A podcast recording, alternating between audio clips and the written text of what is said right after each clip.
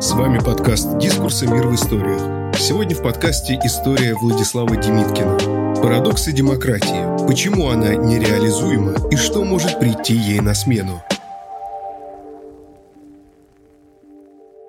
Демократию зачастую понимают узко и шаблонно, просто как власть народа. Но это не имеет ничего общего с тем, как демократия реализуется в реальном мире. По уровню демократии в рейтинге The Economist Россия находится на 134-м месте, Куба – 144-м, Иран – 151-м, а Северная Корея на последнем – 167-м. Однако эти государства зовут себя демократическими. Три парадокса демократии позволяют им делать это и сохранять свои суровые режимы годами, как лазейки, с помощью которых демократия становится формой тотального общественного контроля. Народ превращается в единую массу, от лица которой говорит государство.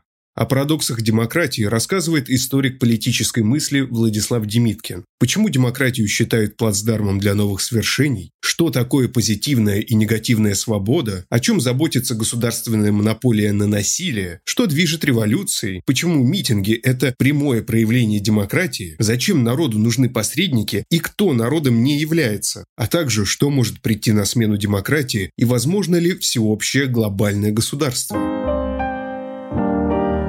Демократия – не то, чем кажется. Сейчас демократия как политическая идеология звучит очевидно и естественно. Демократия – это хорошо, говорят во всех медиа. Дефолтная речь политика о счастливой демократии. В школах учат тому, что раньше было грязное средневековье, а теперь век чистой демократии. Но у нее есть исторический и интеллектуальный контекст. То, что о демократии говорят, как о самоочевидной форме политической жизни, не имеет ничего общего с мыслями философов. Многие философы к идее демократии относились скептически. Например, Платон считал, что демократия – это рынок пестрых тканей, с большим разнообразием политических режимов. По его мнению, она – вавилонское столпотворение, неразобранный материал, которому необходимо придать форму. Для Платона демократия – лишь плацдарм для дальнейших свершений. Как стабильный политический режим она невозможна. С ним можно согласиться. В самом ли деле в современных сообществах царит демократия? До сих пор сложно сказать, какую страну можно назвать по-настоящему демократической. У нас есть исламская демократия в Иране, социалистическая у Кубы и Северной Кореи, либеральная в Европе, плебисцитная в России. Но что их объединяет? Как к демократии относились в XIX веке и почему разговор о ней принял массовый характер лишь в прошлом столетии? От демократии к либерализму. Монополия на насилие и формальная власть большинства. Как реализовать демократию?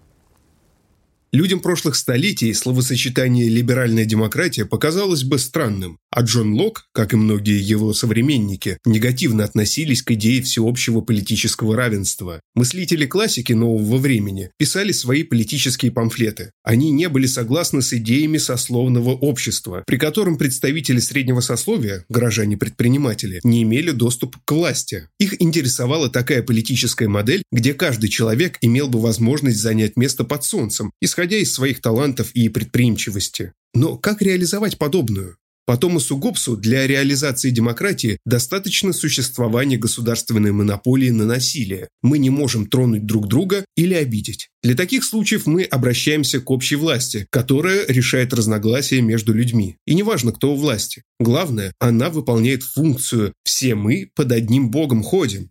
Для многих стран принцип государственной монополии на насилие является основополагающим, и любое желание представить власть именно как народную здесь излишне. Это стало следствием изобретения того, что принято называть либерализмом.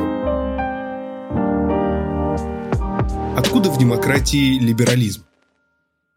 Либеральная теория обособленно развивалась на протяжении всего нового времени. Либерализм всегда был связан с вопросами благосостояния и защиты частных интересов. Демократия же стояла в стороне от авангарда политической мысли Европы. В те времена она была маргинальным радикальным проектом. Демократы были за массовую политику и против статус-кво, и ставили акцент на тех, кого не спасает частная собственность и у кого ее просто-напросто нет.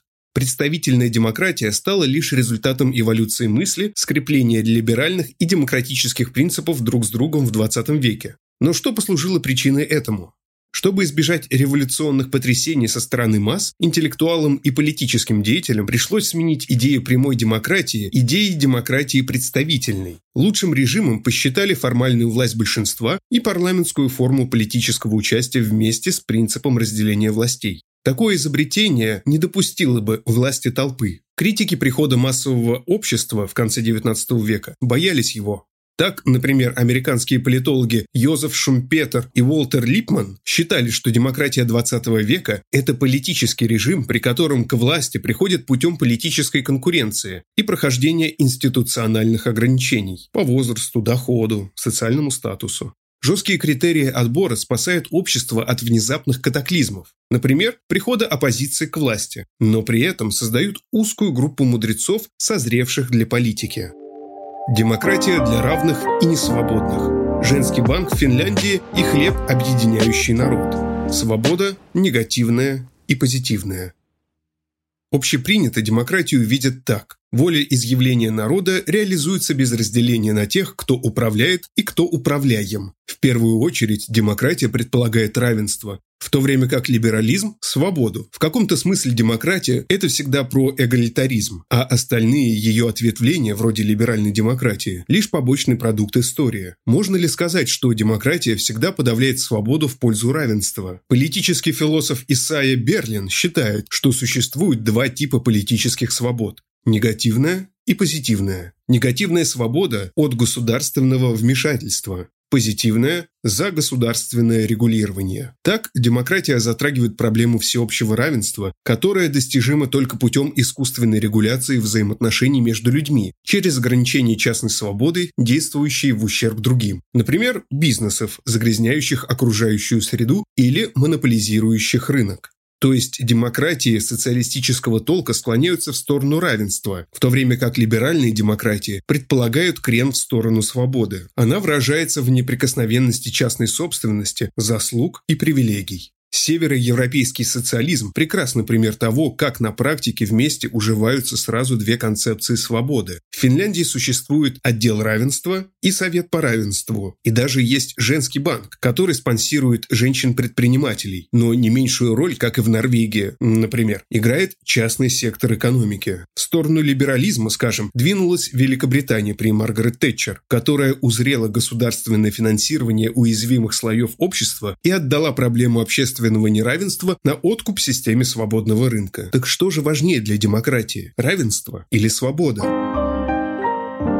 В свободном политическом участии. Что движет революцией? Политический теоретик Ханна Арендт считала, что свободное политическое участие в делах государства имеет мало общего с практикой демократических перемен, провозглашаемых революционерами в XVIII и XIX веках. В рамках своей критики Арендт противопоставляла республиканские опыты США и Франции. Если в США революция основывалась на признании свободы граждан Америки как свободы публичного участия в политике, то во Франции свобода граждан заключалась лишь в риторике свободы и единства нации. Арендт анализирует программы французских демократов и приходит к выводу, что они сводили все революционные задачи к удовлетворению социальных, а не политических нужд. Например, раздавая хлеб бедным вместо того, чтобы их просветить. Ведь каждый человек из народа хочет хлеба, и только в этом народ может быть един. И это не имеет ничего общего с политикой свободного обсуждения. Вырождение соучастия в публичной политике в массовое скандирование «хлеба» нашло во Франции идеологическое подкрепление в лице Жан-Жак Руссо, обратила внимание Арендт. Какие же коллизии ожидают демократию при ее реализации? Руссо – это Сталин, Руссо – это Гитлер. Первый парадокс демократии, или как тождественность народа и власти ведет к диктатуре. Как Руссо стал архитектором французской революции и почему его считают отцом тоталитаризма?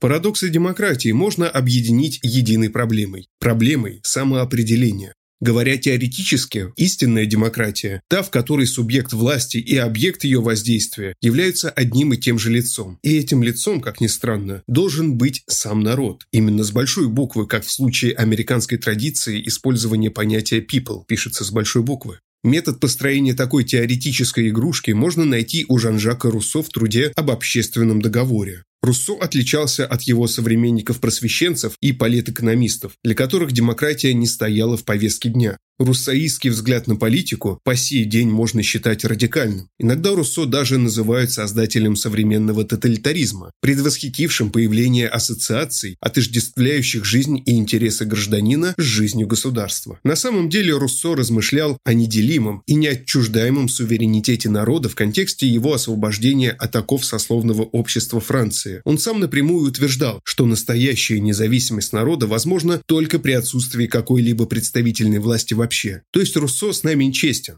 Когда за вас решает какой-то представитель, это уже не демократия. Однако эта теория стала моделью для архитекторов французской революции, которым удалось учинить первый общегосударственный террор в истории, использовавший неверных. Здесь мы подходим к первому парадоксу. Мы назвали его парадоксом идентичности. Первый парадокс демократии. Для чего нужны посредники? Цитируя Руссо, Карл Шмидт писал, что демократия склонна ко всякого рода тождествам. По его мнению, сама демократия невозможна без тождества всех ее институтов и живых участников. Вообще, сама логика демократии основана на тождествах. Тождество правящих и управляемых, господина и подданных, субъекта и объекта, народа и его репрезентации, государства и закона и, наконец, тождество количественного, численности большинства или единогласия, и качественного, правильности закона. Другими словами, демократия – это и есть мы с вами. Живые люди, которые могут собраться вместе и обсуждать, как нам жить дальше. Посредник, который ретранслирует и интерпретирует наши желания, это уже государство с его законами. А существуют ли общества, тождественные сами себе? Да. Такие сообщества хорошо различимы на локальном уровне. Сообщества людей из одного района, жилого комплекса или поселка способны решать свои вопросы самостоятельно. Для этого у них есть чаты в социальных сетях, возможность собраться в одной аудитории и так далее. Но стоит понимать, что аналогия такого локального уровня с государственным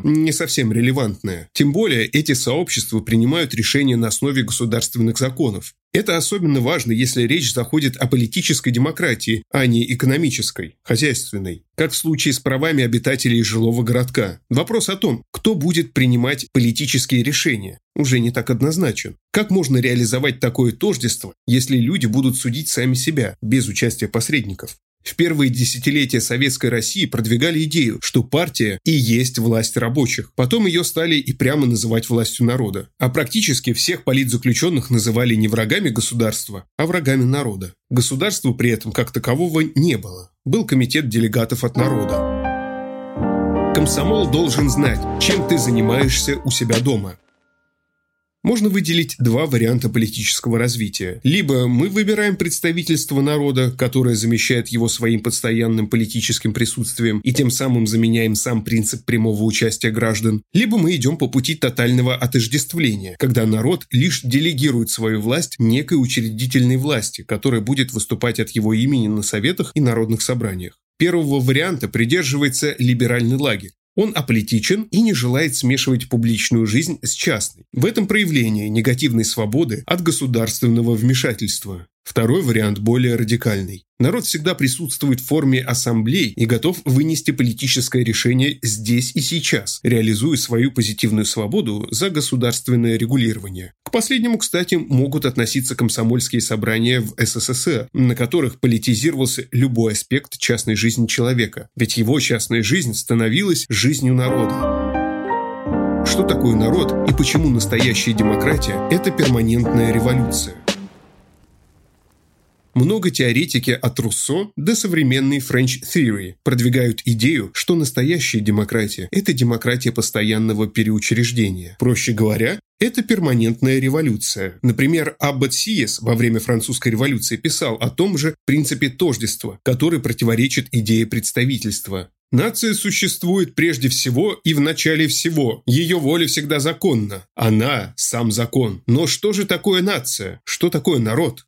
С народом можно встретиться на улицах или на площадях. Он скандирует лозунги и выражает желания, которые становятся законом. Но то была французская революция. В революционные моменты нет ничего, что не было бы сиюминутным волеизъявлением. На общегосударственном уровне влияние народа сводится к приходу к избирательной урне. Демократы используют логику сиюминутного решения проблемы в противовес долгосрочному планированию. Именно так завоевывается внимание масс. В современных условиях плебисциты популярны как примеры демократической коммуникации. Они становятся мейнстримом, находясь вне абстрактного законодательства, и поставляются как чрезвычайная мера со стороны близких народу правителей. Политолог Питер Майер статистически показал, что с начала 2000-х количество проводимых плебисцитов в Европе резко увеличилось. Однако этот принцип может использоваться в злых целях. Злободневным примером будет обнуление сроков Владимира Путина, слияние со страждущим народом в обход законодательства, представительство в этом случае – итог закрепления народной власти, переданной политической элите. На этом демократия заканчивается?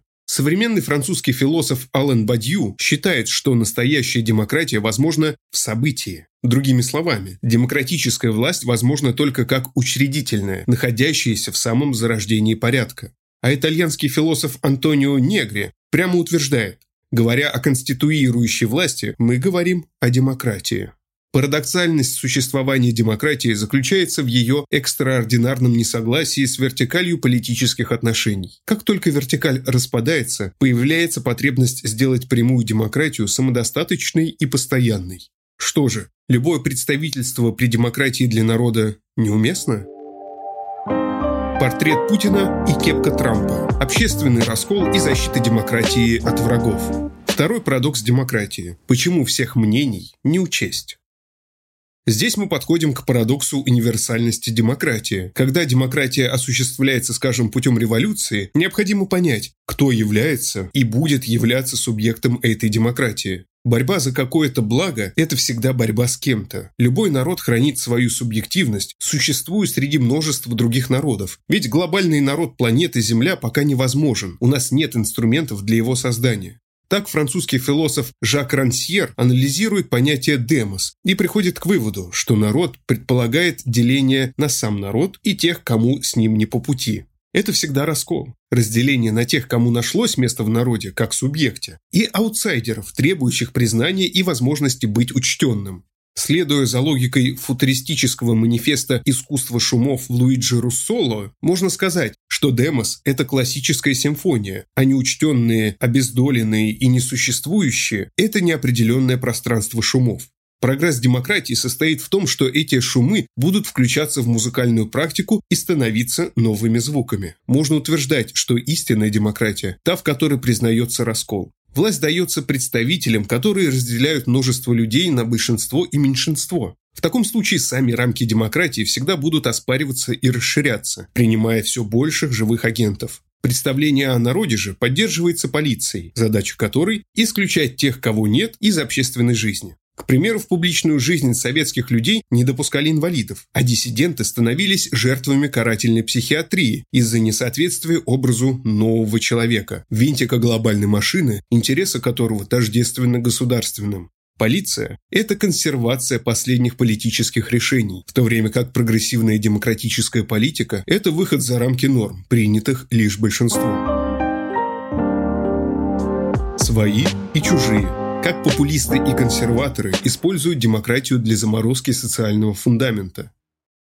Всякий раз, когда в Конституции утверждается народ, мы приходим к проблеме – как учесть всех. Говоря политическим языком, демократическое равенство негативным образом ведет к обязательному вычету неравных. Проще говоря, там, где существует равенство, должно быть и неравенство. Здесь и разыгрывается парадокс универсальности. Так в афинской демократии к народу относились лишь эллины-мужчины, имевшие голос, в отличие от женщин-рабов.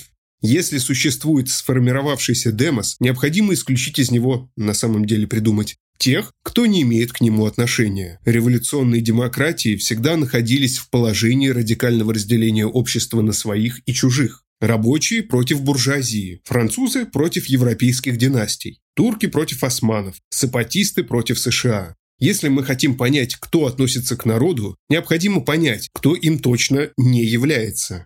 Джеффри Беннингтон описывает власть демоса как предельный случай правительства, Демократия остается политической лишь поскольку она никогда не является собой. Поэтому в нынешних глобальных условиях к демократии часто обращаются народные популисты и консерваторы, которые не хотят размытия границ между политическими народами, а хотят заморозки давно устоявшегося социального фундамента. Виктор Орбан в Венгрии, Марин Лепен во Франции, Реджеп Эрдоган в Турции, Матео Сальвини в Италии. У последнего, кстати говоря, в кабинете висели портрет Путина и кепка Трампа. Риторика всех популистов довольно проста и прямолинейна. Нужно защитить демократию от ее врагов. У демократии есть враги. Она находится в опасности, а значит, ее необходимо защитить. Здесь мы подходим к третьему парадоксу. Аутоиммунная демократия. Ключ к спасению от врагов? Наверное, все сталкивались с проблемой, когда приходилось выбирать между целью и средствами. Борясь за свободу, нам приходится пожертвовать этой свободой на неопределенное время. Речь идет о парадоксе аутоиммунности. Аутоиммунность демократии – это ключ к ее спасению от врагов. В истории существует немало примеров, когда неэффективным демократиям приходилось жертвовать своими принципами, чтобы защитить народ от саморазрушения. К ним можно причислить обнуление законов Веймарской республики при Гитлере, чрезвычайные поправки Джорджа Буша-младшего в США, а также реваншистские настроения популистских партий Евросоюза. Они хотят сделать демократии снова национальными, чтобы усилить самостоятельность государственных решений. Философ Жак Деррида связывал аутоиммунность с идеей грядущей демократии. Демократия существует лишь тогда, когда она еще не реализовалась как режим, а живет в моменте созидания чего-то нового. Не народ приходит к власти при демократии, а скорее он стремится к ней, а вместе с этим стремится к формированию себя как политического субъекта. Двойная ловушка заключается в невозможности демократии реализовать две священные задачи – всеобщее равенство и свободу для всех. Людям, живущим в постсоветском пространстве, знакома такая политика. Находясь на отшибе современного мира, нашему обществу приходилось принимать на веру заявления и идеи политиков, которые предвещали приход демократии. Многие демократии сегодня живут фантомом грядущего, также и с революционным характером этого порядка. Мы покончили со старым миром, но пока еще не пришли к чему-то другому. Демократия, по своей логике, открыта к либерализму, но при этом ей необходима самоидентификация, оформление через прямую демократию. Современный мир сталкивается с проблемой неразрешимости демократического идеала. Грядущая демократия никогда, возможно, и не придет. Но как регулятивная идея, она всегда находится на горизонте. Выходит, пока формируется политический режим, демос не равен самому себе. Он стремится к тотальной тождественности, саморазрушается, полагаясь на авторитарные решения. В то же время идеальный принцип демократии будет всегда где-то вдали от политических притязаний. Грубо говоря, демократию нельзя будет пощупать, как нельзя пощупать любой народ. Демократия в моменты горизонтального участия и будущее правление экспертов. Народ нельзя пощупать, его нельзя измерить и обозвать, поэтому и само слово «народ» в Конституции ведет к многочисленным колкостям по поводу того, кого именовать этим народом. Народ настолько разнороден, что проблема политического признания вступает в конфликт с фундаментальными правами человека. Поэтому и возникают повсеместные протесты, на которых люди выходят на улицы, смотрят друг другу в глаза. Им для этого не нужен никакой транслятор в виде парламента. Но как только люди разойдутся по домам, они же будут нуждаться в ночном стороже. Поэтому существовать демократия может лишь в такие радикальные моменты. Моменты горизонтального участия.